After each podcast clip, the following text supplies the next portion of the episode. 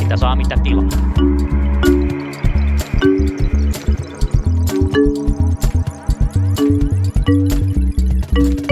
Tervetuloa taas parin viikon tauon jälkeen Punakulman pariin. Viime viikolla ei aikataulu kiireestä johtuen pystytty jaksoa pitämään, mutta tänään me otamme sen takaisin vieraan kera. Olemme etänä. Minun nimeni on edelleenkin Tuomas Saloniemi ja kanssani tätä punakulmaa tälläkin kertaa luotsaa Lauri. Tervetuloa lähetykseen Lauri. Terve Tuomas ja terve kaikille. Lauri, tapahtuuko työmarkkinakentässä jotain kiinnostavaa tällä hetkellä? Siellähän tapahtuu aina paljon kiinnostavia asioita. Tänään luin, luin äh, hyvin kiinnostavasta solidaarisuuden osoituksesta, kun Teollisuusliitto ilmoitti, että he tukisivat Paperiliiton ja UPM, Paperiliittoa UPM vastaisessa lakossa piffaamalla jopa pari miljoonaa euroa maksaakseen näitä lakko, lakko tota, korvauksia duun, duunareille. Ja siellähän se UPM vastainen lakko jatkuu nyt, en muista, no lähes kolme kuukautta, olisiko se lähes, lähes 90 päivää jo. Ja siellä on mun mielestä sovintoesityskin jopa annettu yhdelle näistä toimialoista, ja harvinaisen pitkä vaan se vastausaika ää, osapuolilla. Mutta tämä oli ihan kiinnostava juttu, että toivottavasti tämä nyt vihdoin saadaan maaliin, kun siellä alkaa olla aika kova pula jo paperista tuolla. Kyllä, paperista on kova pula, ja tosiaan Venäjän hyökkäys Ukrainaan ei ole sitä ollenkaan helpottanut, koska siinä tosiaan on raaka-aineen suhteen saatavuusongelmia. Venäjä tuo valtiomuotoinen Mikael Jungner, kuten eräs ystäväni kertaalleen muotoili. Mutta tosiaan lakko on nyt on menty vuoden alusta lähtien ja sitä on tosiaan nyt riittänyt tätä riemua. Tosiaan toivotaan, että pian tulee siihen selvyys. Sen lisäksi Pikkulinnut kertoo, että kunta-alalla kuohuu. Osaatko Lauri kertoa vähän siitä, että mikä kunta-alalla kuohuttaa? No ainakin sote-puolella on annettu useampia lakkovaroituksia. Ja valtakunnan sovittelija, tai oliko se nyt työ- ja elinkeinoministeri, joka sitten lopulta päättää näitä niin kuin, ää, hoitoalan lakkoa on jo kerran siirretty, ja tietääkseni sitä vaan kerran voidaan siirtää, ja nyt ensimmäinen päivä huhtikuuta joillain sairaanhoitopiireillä tai nyt jo nykyisin hyvinvointialueita on alkamassa, alkamassa ää, lakko, ellei sitten sovintoon päästä osapuolten kesken, ja sitten tämä lakko tietysti laajenee, laajenee huhtikuun edetessä, ja ehdotukseni olisi, että ensi viikolla tätä tilannetta avaamme sitten jonkun vieraan kerran hieman syvällisemmin, mutta, mutta kuitenkin tässä on hyvin tiiviit, tiukat tota, väännöt tällä hetkellä päällä, ja se on ehkä hyvä muistuttaa, että kun tällä hetkellä tuo Ukraina vie aika paljon ilmaa kaikelta muulta uutisoinnilta, niin aika isojakin asioita tuolla taustalla tapahtuu. Mäkään on muistanut esimerkiksi koronalukuja katsoa moneen moneen viikkoon. Joo, tämä on, on hyvä muistaa, että maailma ei suinkaan pysähtynyt seuraamaan henkeään pidätellä Ukrainan kriisiä tai Venäjän hyökkäystä Ukrainaa, vaan tosiaan tässä niin kun asiat tapahtui. Tosiaan tämä tehylakko on semmoinen, mikä puksuttaa eteenpäin ja niin kuin oli pari, pari kertaa sitten puhetta, niin siinä on tosiaan tehylle käynyt sillä huonoa tuuria, että ensimmäisen tai nyt on niin kolmas lakkoyritys, toisen hampaat vei tosiaan korona, kun puhkesi globaali kulkutauti ja tosiaan nyt sitten kun tätä kolmatta kertaa tätä yritettiin, niin nyt sitten on vuorossa on sitten niin kuin kolmannen maailmansodan uhka, joten se tosiaan vähän vesittää sitten yksinäisen työtaistelun piirteitä, mutta tosiaan yhtä kaikki ne on tärkeitä asioita. Joo, ehkä tässä voi sanoa, että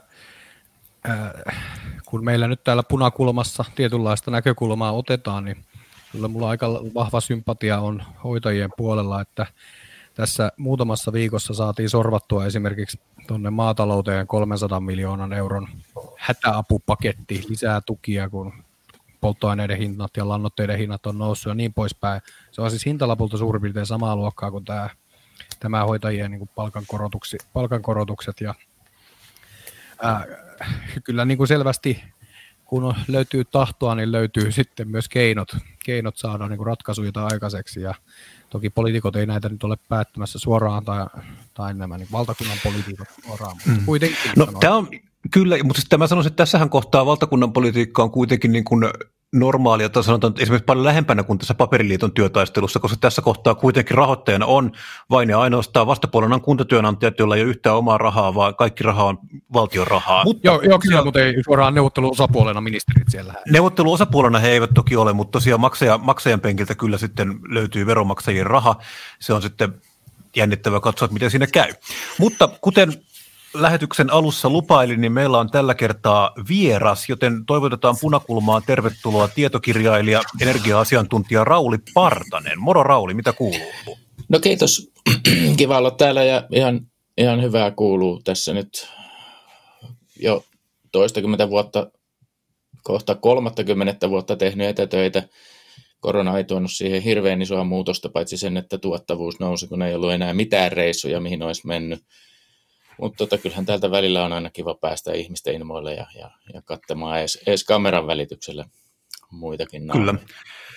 Etätöissä tosiaan, kun housuedatte laittaa, niin aikaa säästyy ja tuottavuus nousee.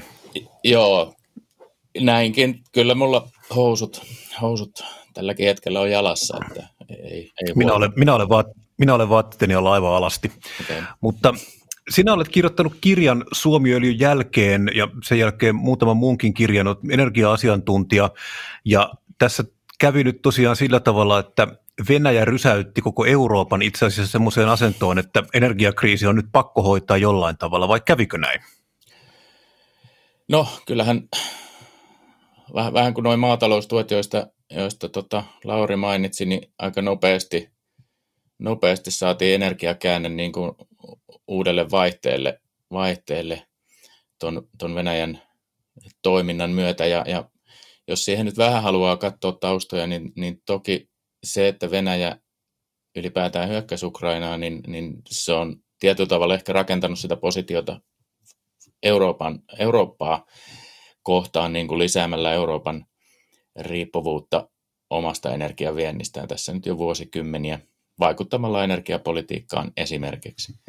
Toki he ovat ihan samalla tavalla riippuvaisia euro, eurooppalaisten rahoista sitten, että me maksetaan niistä, niistä tota, länsivaluuttaa, niistä öljystä ja, ja kaasusta ja kivihiilestä, mitä siellä, siellä tuodaan. Mutta nyt tässä on aika paljon käsiä heiluteltu ja isoja lausuntoja annettu. En sitten tiedä, miten hyvin kaikilla on noin mittakaavat, mutta, mutta mitä on nyt katsellut, niin, niin kyllä nekin alkaa ihmisille avautumaan. Että se on aika iso potti, mitä sieltä tulee sieltä Venäjältä.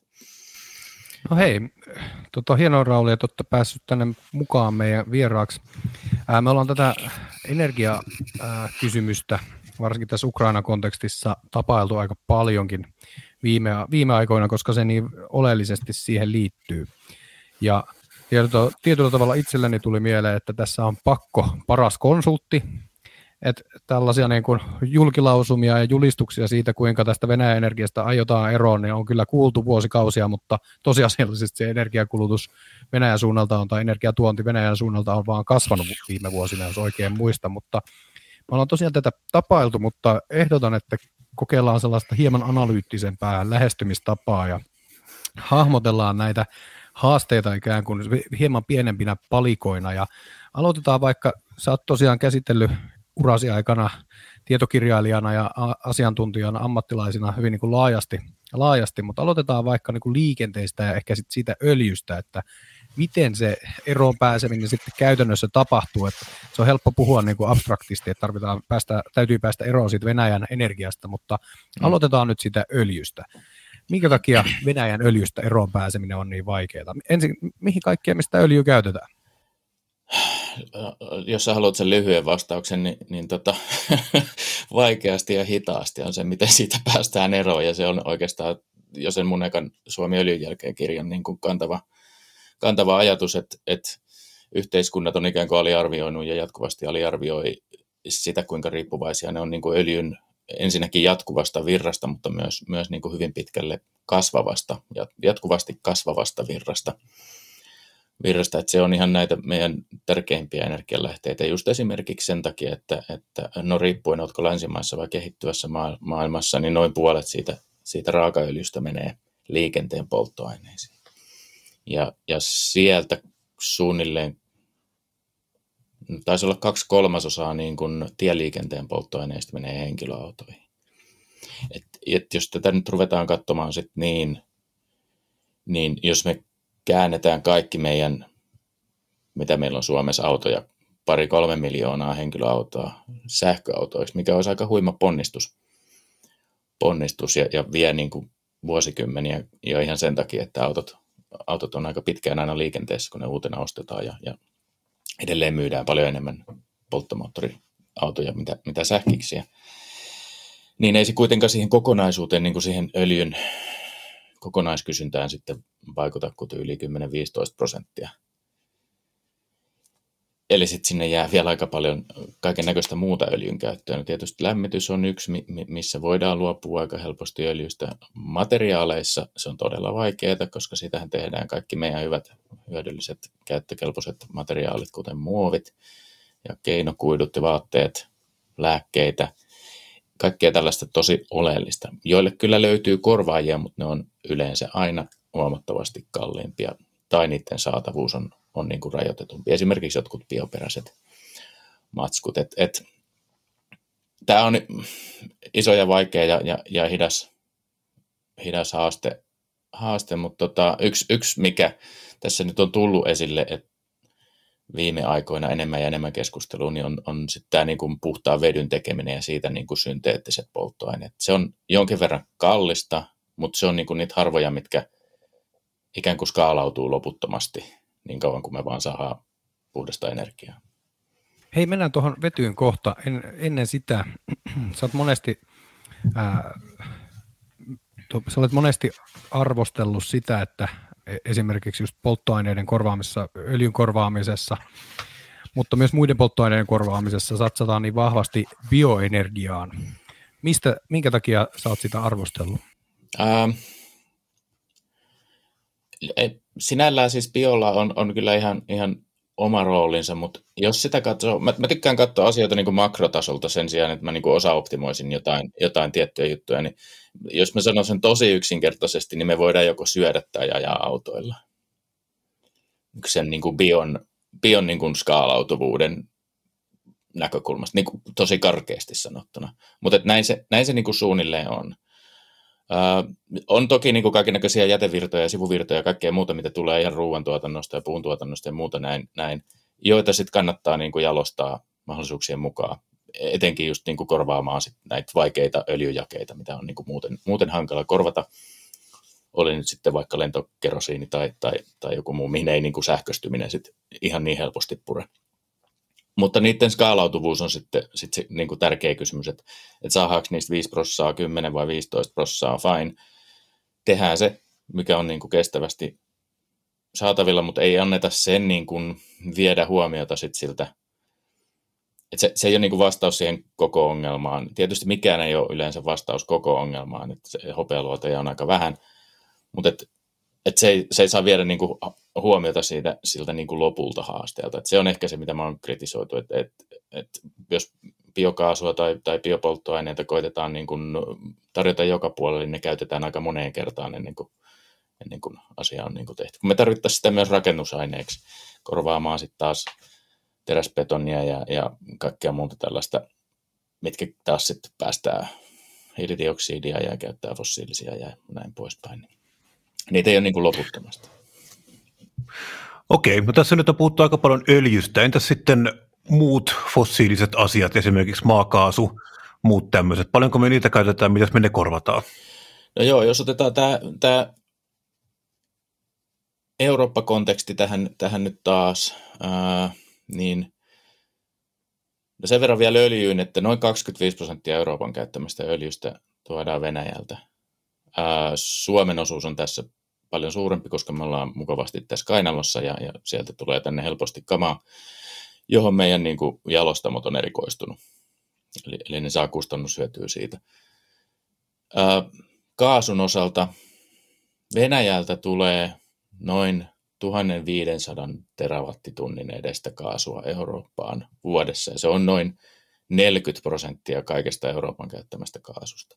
Jos laitetaan mittakaavaa, niin Suomen kokonaisenergian kulutus on jossain 3 ja 400 terawattitunnin välillä. Eli, eli 4-5 kertaa niin kuin Suomen Suomen vuotuinen energiankulutus tulee Venäjän kaasusta Eurooppaan. Et se on tosi iso slice niin sanotusti tätä, tätä energiapiirakkaa ja, ja Euroopassa sitä käytetään, jos me nyt menen taas tosi karkeilla tällaisilla hattuarvioilla, niin yksi kolmasosa sähkön tuotantoa, yksi kolmasosa talojen lämmitykseen ja yksi kolmasosa sitten teolliseen lämpöön ja muuhun. Sitäkin, siitäkin tehdään muoveja ja muita. Mutta tuossa mitassa, kun ruvetaan niin kuin, energiaa korvaamaan, niin siinä on kyllä ihmettelemistä, varsinkin jos se pitäisi tapahtua niin kuin tällä ensi talveen mennessä, koska siitähän tässä nyt on kysymys. Jos nyt päätetään, että niin kuin monet on jo, jo ehdottaneet, että, että energiakauppakin pitää pistää poikki. Että kaikki muu kauppa tässä nyt on jo melkein laitettukin, mutta myös niin kuin polttoainekauppa pitää laittaa, laittaa Venäjän kanssa poikki, niin ensi talveen mennessä meidän pitäisi korvata tällaiset määrät, niin maailmalta ei yksinkertaisesti niin kuin välttämättä ole semmoisia virtoja, mitä me voitaisiin mennä sieltä. Siis kaikki pitää ottaa, mitä saadaan, ja silti, silti on tota, tosi, tosi tiukkaa. Että varmaan pitää vähän kämpän, kämpän olla keskimääräistä viileempi ensi talvena monessa eurooppalaisessa maassa. Nopeita keinoja näin isosta niin kuin sliceista luopumiseksi ei varmasti ole. Niin kuin missä missä niin kuin, ö, käyttökohteissa se maakaasun korvaaminen olisi kohtuullisen helppoa. Toki Suomikin voi varmasti niin kuin hankkia sitä kaasua muualta niin kuin jo lyhyellä ja keskipitkällä aikavälillä, mutta, mutta tuskin sekään nyt on hirveän kestävä ratkaisu, että me vaihdetaan niin kuin, laitetaan rahat taskusta toiseen tietyllä tavalla, kun tuo ilmastonmuutoskin mm. pitäisi ratkaista, niin mit, miten sä laittaisit näitä tietyllä tavalla järjestykseen, niitä maakaasun ikään kuin käyttökohteita, että missä on helpointa siitä luopua, vaikka se nyt sitten veisikin muutamia vuosia tai vähän pidempään, ja mitä on ne keinot? No joo, tässä, tässä liikutaan pari kolmelle eri niin kuin aikajanalla tavallaan, että, että se yksi, mistä mä äsken puhuin, on se, että mitä me tehdään niin kuin ensi talveen mennessä, ja, ja sinnekin on itse asiassa yllättävän paljon tehtävissä. Esimerkiksi Saksa voisi päättää, että se pitää kolme viimeistä voimalansa käynnissä, mitkä se on nyt suunnitellut joulukuun lopussa sulkevansa. Niin, ydinvoimalaa. Ja se voisi myös käynnistää kolme viime joulukuun lopussa sulkemaansa ydinvoimalaa. Ranska voisi ottaa niin kuin itsensä niskasta kiinni ja saada ne ydinvoimalansa toimimaan nyt kunnolla. Siellä on aika säälittävät käyttöasteet, jos näin ammattitermein mennään, että et ne toimii tällä hetkellä noin 60 prosentin kapasiteettikertoimella siinä, missä suomalaiset ydinvoimalat toimii yli 90 prosentissa. 90 prosenttia vuodesta ollaan niin täydeltähon liikenteessä ja, ja, nyt se tilanne on Ranskassa aika surkea, että se on 60. Eli siitä piene, pienellä ponnistuksella ja, ja tämmöisellä niin päästäisiin kyllä varmaan 80 ja ylikin, joka, joka itse asiassa olisi jo aika iso vaikutus. Mutta jos mennään sitten siihen Suomeen ja vähän pitempään aikaväliin, niin, niin Suomessa maakaasua tällä hetkellä käytetään öljynjalostukseen. Siellä esimerkiksi tehdään, tehdään vetyä ja, ja tämmöistä niin kuin kemian teollisuuden hommelia ja, ja sitten toinen on tuo Helsingin lämmittäminen, että siellä on, siellä on noita kaasuturbiineita, jotka tekee sähköä ja lämpöä. Jos niitä lähdetään korvaamaan, niin tällainen niin kuin niin sanotusti lopullisesti, niin se ei ole ihan sormien napsauttaminen, että, että sitten mennään sinne niin kuin pidemmälle aikavälille, sanotaan viidestä vuodesta eteenpäin, että alkaa, alkaa tapahtua, mutta et, toki jos sulla on esimerkiksi kaukolämpöä niin kuin ykköstuotteena on tuottava kaasuturbiini ja sä haluat päästä siitä eroon, niin siihen voi rakentaa tilalle sitten lämpöä tuottavan pienen ydinvoimalan. Ongelma siinä nyt on vaan se, että teknologiaa on tulossa saataville, mutta meillä niin kuin regulatorinen ja lainsäädännöllinen ympäristö ei vielä hirveästi tue semmoista, että Helen tai joku muu firma oikeasti niin kuin rupeisi satsaamaan miljoonia vaikkapa periaatepäätöksen hakemiseen eduskunnalta, jonka tällainen pienikin voima, voimalla tarvitsee. Se, sellainen voi maksaa niin kymmeniä miljoonia pelkästään sen lupa, kun se vaatii YVAt ja, ja kaikki muut tämmöiset. Eli, eli me voitaisiin vähän uudelleen järjestellä sitä, sitä järjestystä, että, että missä vaiheessa haetaan lupa ja mitä kaikkea siihen tarvitaan. Että että saadaan esimerkiksi se poliittinen riski niin kuin pois siltä hankkeelta, eli saadaan tämä poliittinen periaatelupa, mikä meillä eduskunta hankkeelle myöntää.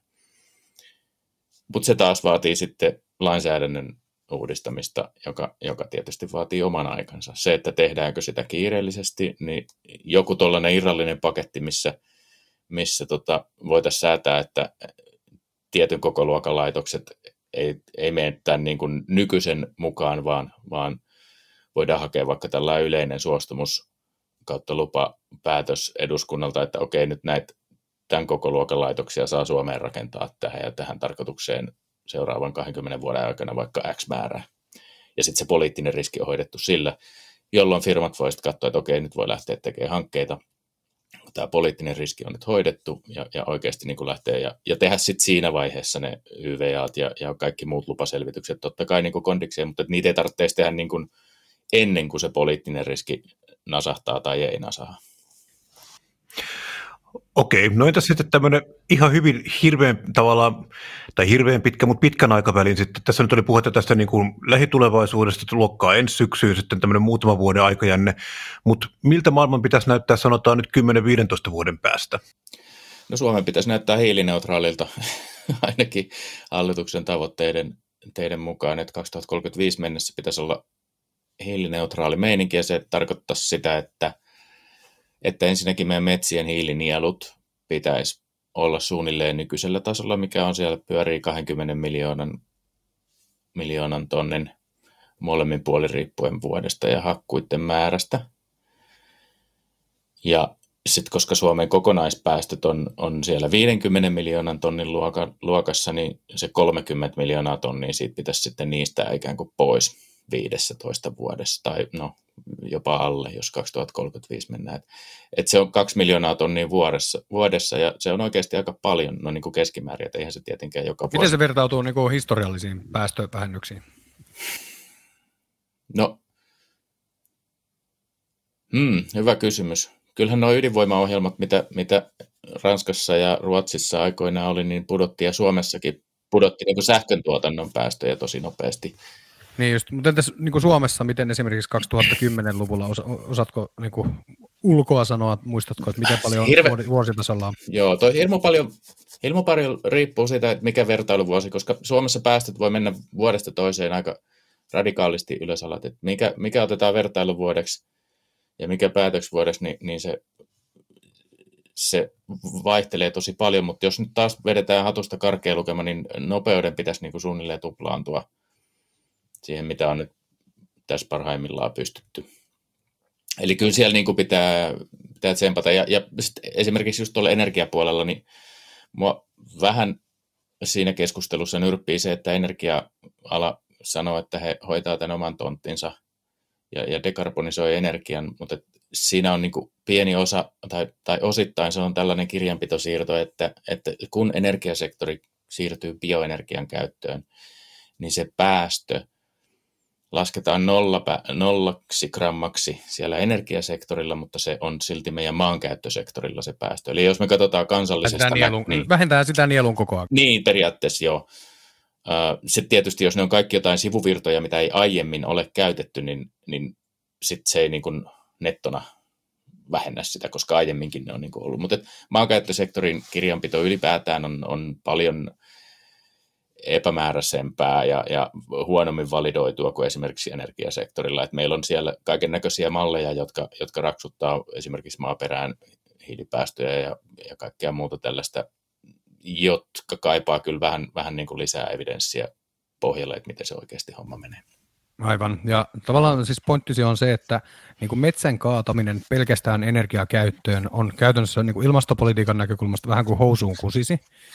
Ja ja nyt kun tässä vielä tulee niin kuin lisähaasteena ja mausteena se, että Venäjällä on tainnut tulla jo niin kuin voimaa puun vientikiellot muun muassa Suomeen ja muihin epäystävällisiin maihin, jotka ikävästi tuomitsee heidän sotatoimet ja muut rikokset ihmisyyttä vastaan, niin, niin täällä on sitten aika kova houkutus lisätä noita hakkuita, esimerkiksi justi, ju, juuri energiaksi. Osaatko sanoa, että miten iso lisähaaste tässä niin kuin kuviossa on se, että on tämä niin Ukraina-kerroin? No mä vähän peruutan vielä tuosta housuun pissimisestä, että ei se aina nyt ihan noinkaan, noinkaan niin kuin jyrkästi mene. Ja, ja siinä tulee tavallaan tämän koko niin, homman monimutkaisuus sitten esille, että, että energiapuuhakkuut, jossa siis otetaan tämmöistä pienirankasta, liian tiheitä kautta vähempiarvoista puuta pois sieltä, sieltä mettästä, jotta ne jäljelle jäävät kasvaa niin kuin jykevimmiksi ja, niistä tulee enempi tukkia ja näin poispäin, mikä on ihan niin kuin kaikkien intresseissä, koska tukista A saa paremman hinnan, B se hiili pysyy siinä paljon kauemmin tallessa, kun se menee johonkin rakennuksen seinään eikä paperitehtaaseen. Niin, niin energiapuuhakkuut on ihan fine. Ja, ja näin, mutta ja niitä on meillä rästissä, koska metsiä ei ole hoidettu. Sitten ei ole tehty taas niin kuin ensi, noita raivauksia sun muita metsänhoitotoimenpiteitä niin kuin riittävän ajoissa riittävän hyvin, niin sitten on jäänyt hoitorasteja, ja ne hoitorästit yleensä tarkoittaa sitä, että pitää mennä tekemään energiapuuhakkuu. Sehän ei niin kuin rahallisesti tuota juuri mitään, että useimmiten voi jopa jäädä niin kuin metsänomistaja niin kuin maksumieheksi siinä, koska se koneen vieminen sinne ja, ja tekeminen niitä pieniä puita, niin, niin siitä ei niin kuin saa hirveästi rahaa, joka tietysti pahentaa tätä ongelmaa, koska kuka nyt haluaisi maksaa eh, nyt siitä, tai nähdä vaivaa sille, että joskus 50 vuoden päästä sillä on vähän järempää tukkia. Tästä tulee tämä diskonttokorko sitten, että välitäänkö me siitä, että mitä 50 vuoden tai 30 vuoden päästä tapahtuu. Ää, et, et siellä voidaan kyllä lisätä, mutta se, se on taas sitten temppu erikseen, että miten nämä niin kuin kohdistetaan sille, että oikeasti niin kuin lisätään tarpeellisia energiapuuhakkuita, kuka ne tekee, millä kalustolla. Siinä on niin kuin, ei voi mennä millään isolla koneella sinne ronkkimaan, vaan, vaan mieluummin niin kuin kaikista paras, jos, jos sinne menee mies sahan kanssa, silloin ei tule vaurioita niihin muihin puihin, tai sitten jollain pienellä koneella. Mutta toinen on sitten taas se, että jos meillä esimerkiksi ollaan riippuvaisia puupolttoaineista, hakkeesta, vaikkapa kaukolämmön tuotannossa, että sitä nyt yksinkertaisesti pitää saada, ja aiemmista on tuotu Venäjältä hakkeesta yksi neljännes suunnilleen, on, on tuotu meillä Venä, no ei, ei Venäjältä itse asiassa kaikkea, vaan ylipäätään niin kuin tuotu, mutta iso osa Venäjältä. Niin, niin sitten se hinta nousee sille, koska lämmittää pitää ja se on se polttoaine, mitä käytetään, niin jossain vaiheessa sitten rupeaa törmäämään taas kuitupuun hintaa, joka on siis sitä vähän järeempää, mikä menee sitten sellu, sellutehtaalle. Ja sitten kun se rupeaa pompottaa sitä vasten, niin sitten rupeaa taas sellun tuotannon raaka-ainekustannus kasvamaan ja, ja, ja nousee se hinta ja, ja huonontuu kilpailukyky. Eli, eli tämä on niin aika monimutkainen tällainen juttu, palapeli, että, että mistä niitä sitten saa. Jotain kantoja, niitä ei kannata lähteä kauheasti mun mielestä sieltä avohakkuulta esimerkiksi nyppimään. Se, se tekee niin hallaa sille biodiversiteetille, mikä sinne nyt edes niin kuin on jäänyt. Että se, ja, ja kannat sitoo hiiltä tosi, tosi kauan ja pitää sitä maaperää vähän, vähän paremmin kondiksessa, kun esimerkiksi huulenvedet ei sitten vie, vie kaikkia ravinteita sieltä eteenpäin. Tämä on aika, aika monimutkainen kysymys. Eli en sanoisi, että se nyt housuun pissimistä se on, mutta että aika kirurgisesti siinä saadaan nyt niin toimia, että saadaan oikeanlaiset kannusteet. Suomessa esimerkiksi mettä omistaa käytännössä aika isolta osin yksityiset metsänomistajat, jotka sitten tekee omista lähtökohdistaan päätöksiä, että hakataanko vai eikö. Joitain ei kiinnosta, niillä on hyvä palkkainen duuni, niin tuolla, tuolla kalliossa tai, tai siellä jossain vihreässä punavihreässä kuplassa, eli ne pitää niitä mettiään lähinnä suojelukohteena, sitten on taas vähän enempi ammattimaisia, jotka tekee hoitotoimenpiteet silloin, kun ne kuuluu tehdä, mutta pitäisi löytää semmoiset kannusteet, että näitä just tarpeellisia energiapuhakkuita päästäisiin tekemään niillä oikeilla kohteilla ja sitten vielä löytää se kalusto ja miehistö tekemään. Et ei tämä ihan niin yksinkertainen sellainen, että tehdään nyt vaan näin, että maksetaan ja sitten jotain tapahtuu. No mikä tässä, tässä nyt on aika paljon puhuttu Suomen tilanteesta ja jonkun verran sivuttu myös Euroopan tilannetta? Ja kun puhutaan tavallaan energian käytöstä, niin mehän ei varmaan kuitenkaan voida puhua ihan pelkästään vain ja ainoastaan Suomesta, eli paljonko tässä pitäisi niin tapahtua Euroopan tasolla tai globaalisti, paljonko meidän Suomen pitäisi tehdä, mikä tavallaan, mikä tavallaan se työjako on Euroopan ja Suomen välillä esimerkiksi, jos puhutaan niin tästä hiilineutraliteetista, mikä pitäisi saavuttaa mahdollisimman nopeasti. Euroopalla taitaa olla se tavoite siellä vuosisadan puolivälissä, että oltaisiin hiilineutraaleja, ja Suomella se on ehkä nimenomaan näiden niin kuin metsänielujen ansiosta, jotka on aika merkittävät, niin se on pystytty hilaamaan paljon aikaisempaan, 2035 vuoteen. Suomihan on siinä mielessä yksi kärpäsen paska tässä niin kuin globaalissa kentässä ja jopa niin kuin Euroopan kentässä, että mä, mä oon tässä viime aikoina ottanut vähän semmoisen moton käyttöön kuin go big or go home. Eli se, että jos mä nysvään omassa elämässäni jotain, niin sillä on tosi pieni merkitys niin kuin mun omassa kulutuskäyttäytymisessä näin.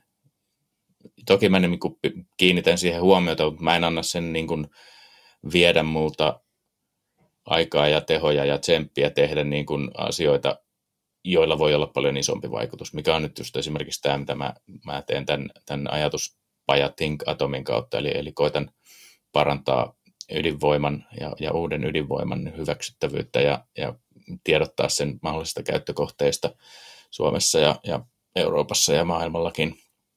Eli jos mä saan siellä pienenkin vaikutuksen, niin kuin vipuvaikutuksen aikaan, niin sillä voi olla isoja, isoja vaikutuksia globaalisti. Ja samaa mä vähän niin kuin ajattelen Suomen, Suomen rooliksi siinä, että joo, voidaan näyttää esimerkkejä näin, mutta tosi tärkeää olisi, olisi niin kuin kehittää mahdollisia tämmöisiä vientiin ja skaalautuvia teknologioita ja vaihtoehtoja. Tästähän VTT on esimerkiksi nämä, nämä tota, eksponentaalisen toivon, toivon tota, teknologiat julkaisi silloin vuosi kaksi sitten, ja, ja nyt voitaisiin sitten ehkä, ehkä siirtyä eksponentaalisen eksponentiaalisen toiminnan, toiminnan tota, eikä vaan toivon tekoihin. Mutta mitkä niin kuin teknologiat, mit, mitä meillä on käytössä, millä tämä skaalautuvuus pystyy hoitumaan? Tässä nyt vähän pitkäänkin käsiteltiin tuota bioenergiaa ja summasit sen niin, että meidän pitää joko syödä tai ajaa autoja, autoja mutta mitkä on ne niin kuin skaalautuvat keinot, jolla oikeasti tämä homma hoidetaan himaa? Uh, joo, mä oon nyt aika paljon keskittynyt tutkimaan tuota ydinvoimaa ja, ja sitä, että minkä takia se ei ole skaalautunut ja tehnyt niin kuin ikään kuin omaa osaansa. Ja siihen on löytynyt aika monta syytä. syytä ja tota, mä olen viime aikoina tullut siihen tulokseen, että, että tämä tapa, millä me nyt on rakennettu ydinvoimaa, niin, niin se ei tule niin kuin riittämään. Se ei niin kuin ratkaise tämmöisiä yksittäisiä tosi kalliita ja pitkää vieviä projekteja rakennetaan yksi silloin ja toinen tällöin, niin silloin joo, silloin niin pakko. Nyt etusivu uusiksi. Olkiluoto kolmosen tyylillä ei niin kuin hoideta tätä hommaa. Juuri näin. Siis mä oon todella onnellinen, että se on nyt käynnistynyt ja tullut, tullut online, mutta että meidän täytyy pystyä ikään kuin parempaan. Koska, koska sitten vaihteleva tuotto sillä uusiutuvilla, jotka on kyllä lisääntynyt, siis tuuli ja aurinko, niillä, niillä saadaan päästöjä alas, mutta niillä niin kuin koko probleeman hoitaminen tulee olemaan aivan liian hidasta ja kallista ja, ja, ja hankalaa näillä näkymin. Ja mulla on itse asiassa tällä hetkellä yksi tähän liittyvä kiinnostava selvitys, jonka, jota mä voin tässä tietysti pikkasen nyt teille jo paljastaa. Referoi vähän. Joo, eli... Liittyykö tämä siis siihen, että miten ydinvoimassa vaikka kierretään se tähän niin kuin, historialliset haasteet, kuten se hemmetin pitkä rakentamisaika? Joo, liittyy nimenomaan se. Eli mä oon tehnyt tällaista selvitystä kuin Shipyard Nuclear in Finland, eli, eli telakkavalmisteiset tämmöisen niin kuin lauttoihin rakennetut ydinvoimalat.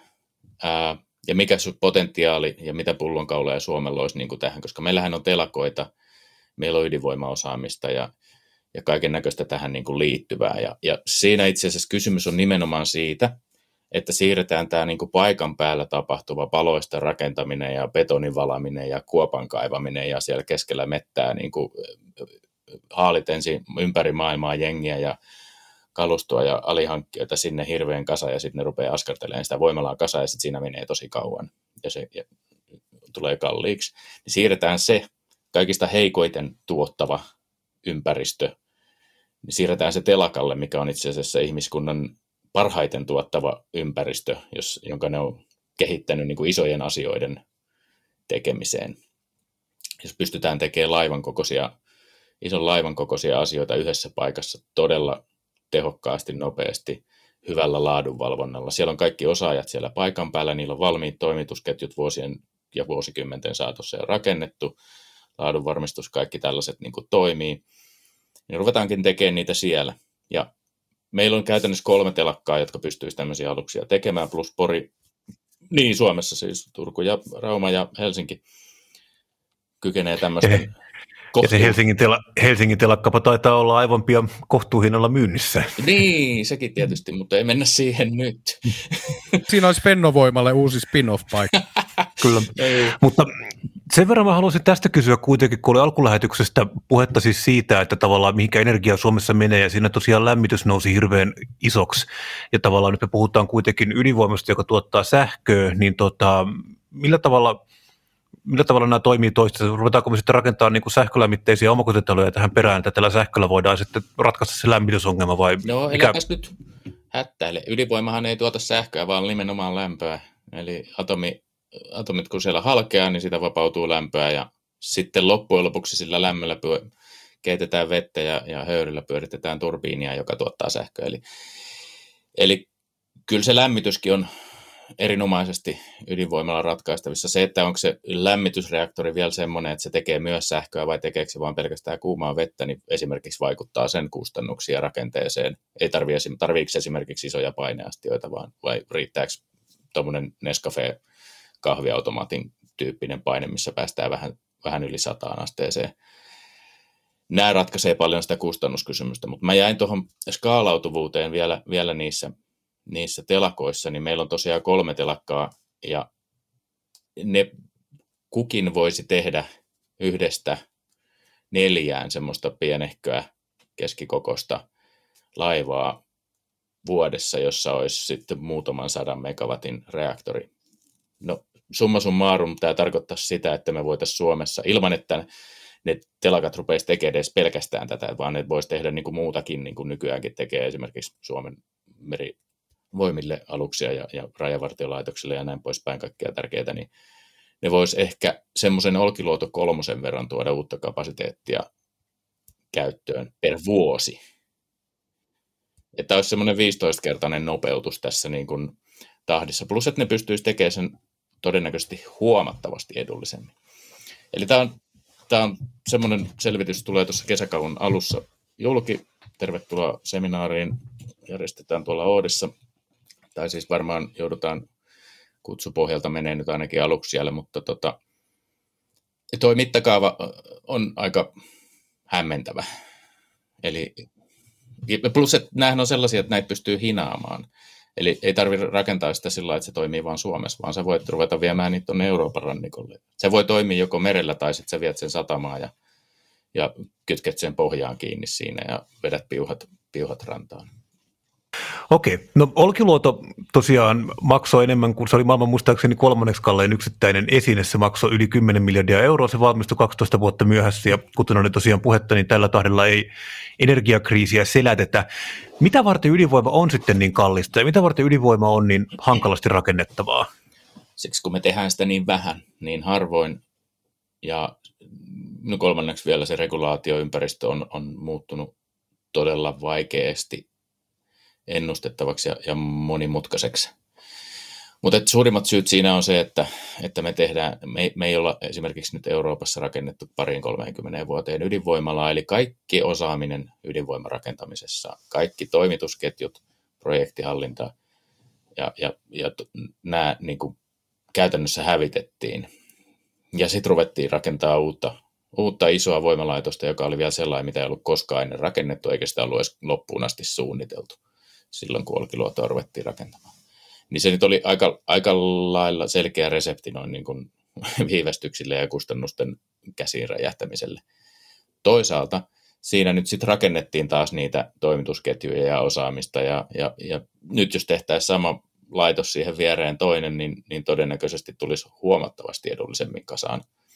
Ja tätähän esimerkiksi Briteissä nyt tehdään, eli Eli siellä rakennetaan Hinkley Pointtiin kahta voimalaa. Toinen aloitettiin vuotta myöhemmin ja se on nyt vissiin kirinnyt suunnilleen jo kiinni ja on tulossa huomattavasti halli, halvemmaksi, koska ne yksinkertaisesti oppi siitä ensimmäisen rakentamisesta, että miten homma kannattaa tehdä. Ja nyt ne suunnittelee että Saisvelliin vastaavaa kahden laitoksen rakentamista, joka tehtäisiin täsmälleen samanlaiseksi, mitä se Hinkley Point. Ja, ja todennäköisesti saavat siitä merkittävät kustannussäästöt. Sama tehtiin tuolla Arabiemiraateissa siellä neljä voimalaitosta rakennettu putkeen. Nyt vissi just tänään itse asiassa toinen niistä saatiin kytkettyä verkkoon kaupalliseen, kaupalliseen tuotantoon. Niiden kustannus putos alle puoleen verrattuna siitä ensimmäisestä siihen neljänteen yksikköön. Et, et kyllä niitä voidaan tehdä halvemmallakin, mutta sitten se vaatii semmoisen, sanotaanko näin nyt sitten, että valtion ainakin vahvalla hyväksynnällä, mutta ehkä jopa vedolla tapahtuvan niin kuin ydinrakentamisohjelman, koska yksittäiset, yksittäiset tota, sähköntuotantoyhtiöt, niin ei niillä ole sillain rahkeita ja kykyä ja uskallusta hakea ensinnäkään valtiolta lupia jollekin neljän yksikön laitoksen. Jos miettisi, että nyt joku Fortum tai TVO hakisi neljälle EPRlle lupaa Suomessa, mikä on niin kuin hyvä alku siihen, mitä me tullaan tarvitsemaan 2050 mennessä, jos me halutaan me päästöt vahvasti negatiiviseksi. Tällaista lupaa, niin, niin tota, sen saamistodennäköisyys, en tiedä, onko, olisiko kovin hyvä.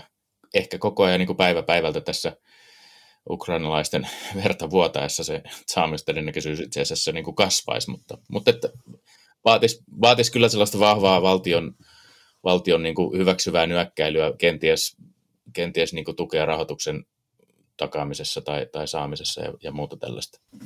No tästä päästään ehkä niin viimeiseen pohdintaan. Tämä voi olla niin kuin joidenkin mielestä kerettiläinen ajatus, mutta, mutta kun katsoo tota, niin kuin, ei pelkästään ilmastonmuutoksen uhan niin kuin, ja vakavuutta ja sitä ikään kuin skaalaa, mitä, mitä täytyy tehdä asioita, että siihen niin kuin tavoitteeseen päästään. Ja nyt kun tähän on tullut tämä ikään kuin Venäjä lisää vielä tähän sotkemaan kuvioita lisää, lisää, niin se kerettiläinen ajatus on siis se, että kun me ollaan toistaiseksi ratkaistu tätä ikään kuin ongelmaa lähinnä sillä lailla, että asetetaan keppejä ja porkkanoita, jätetään se ikään kuin sitä kautta markkinoiden ratkaistavaksi. Ja onko tässä niin kuin jonkunnäköinen murrosvaihe tulossa sun mielestä niin kuin vastaan, että meidän täytyy niin kuin vähäksi aikaa laittaa jäähylle tämmöiset perus dogmit siitä, että niin miten me ollaan totuttu asioita tekemään. Toki niin kuin kaikille on niin kuin siinä, siinä yhtälössä paikkansa niin, niin kuin yksityisille toimijoille, valtioille ja markkinoille, mutta, mutta että niin kuin nämä ei vain yksin riitä.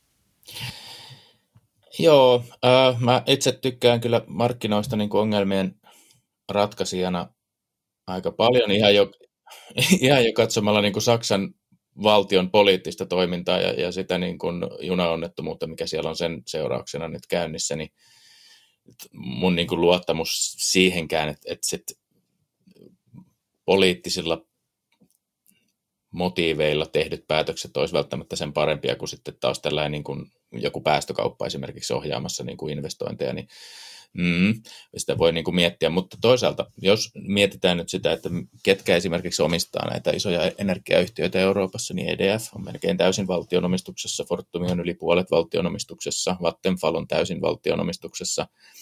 Eli tämä niin kuin, ne toimii kuin yksityiset yritykset, ne toimii näillä avoimilla markkinoilla, mutta siellä on kuitenkin vahva julkinen omistus takana. niin sitten kun pintaa vähän raaputtaa, niin se tosiaan paljastuukin sitten julkinen omistus. Niin, niin tavallaan. Ja, ja nyt esimerkiksi Ranskassa suunta on selkeästi nyt siihen päin lähtenyt, että Macron, muistaakin tästä on montakaan päivää, kun sanoi, että nyt, nyt otetaan tiukempaa käsiohjauksia tämä homma ja, ja ruvetaan rakentaa niin kuin ydinvoimaa niin kuin back in the day, mitä ne teki silloin 70-80 80-luvulla sen, sen EDFn kanssa. Eli toi tavallaan, mitä sä tuossa mietit, että, että pitäisikö, niin, niin se on ikään kuin jo käynnissä. Se, että miten se sitten tehdään, että kansallistetaanko energiayhtiöitä vai annetaanko niille vahvempaa poliittista ohjausta niin kuin omistajalta, joka on sitten samalla tavalla se valtio.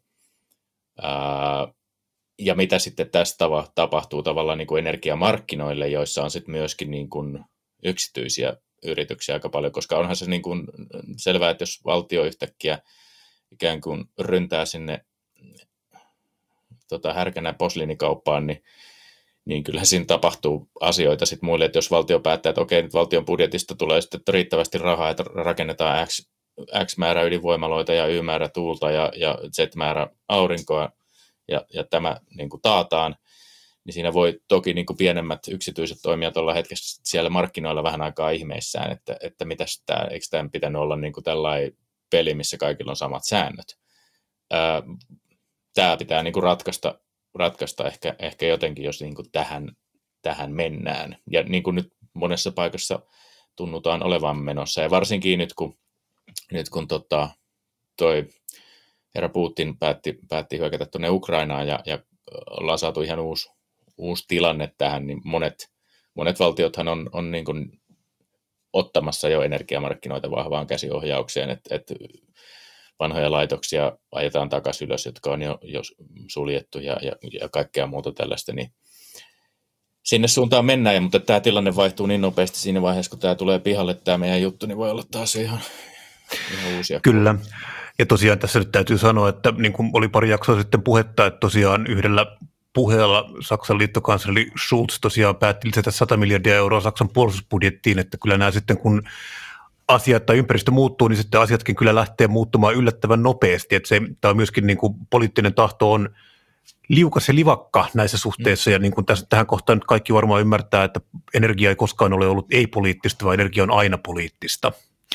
Mutta nyt olemme kohta kolme varttia puhuneet energiasta ja tämä on ollut erittäin mielenkiintoinen keskustelu. Haluan kiittää herroja Rauli Partanen ja Lauri Muranen siitä, että olette punakulmaan nyt taas tästä kanssani keskustelemassa. Minä olen tosiaan Tuomas Saloniemi ja tämä on Punakulma. Jos pidit meistä, kerro meistä kaverille, anna meille viisi tähtiä Apple Podcastseista, me löydät meidät myös Spotifysta. Jos vihasit meitä, niin hauku meidät kaverille, mutta pääasia on, että meistä puhutaan. Kiitoksia hyvät herrat, tämä oli hyvä keskustelu. Kiitos etellenne. Kiitos. Viikonloppuja. Viikonloppuja. Palataan asiaan taas ensi viikolla. Moi moi. thank you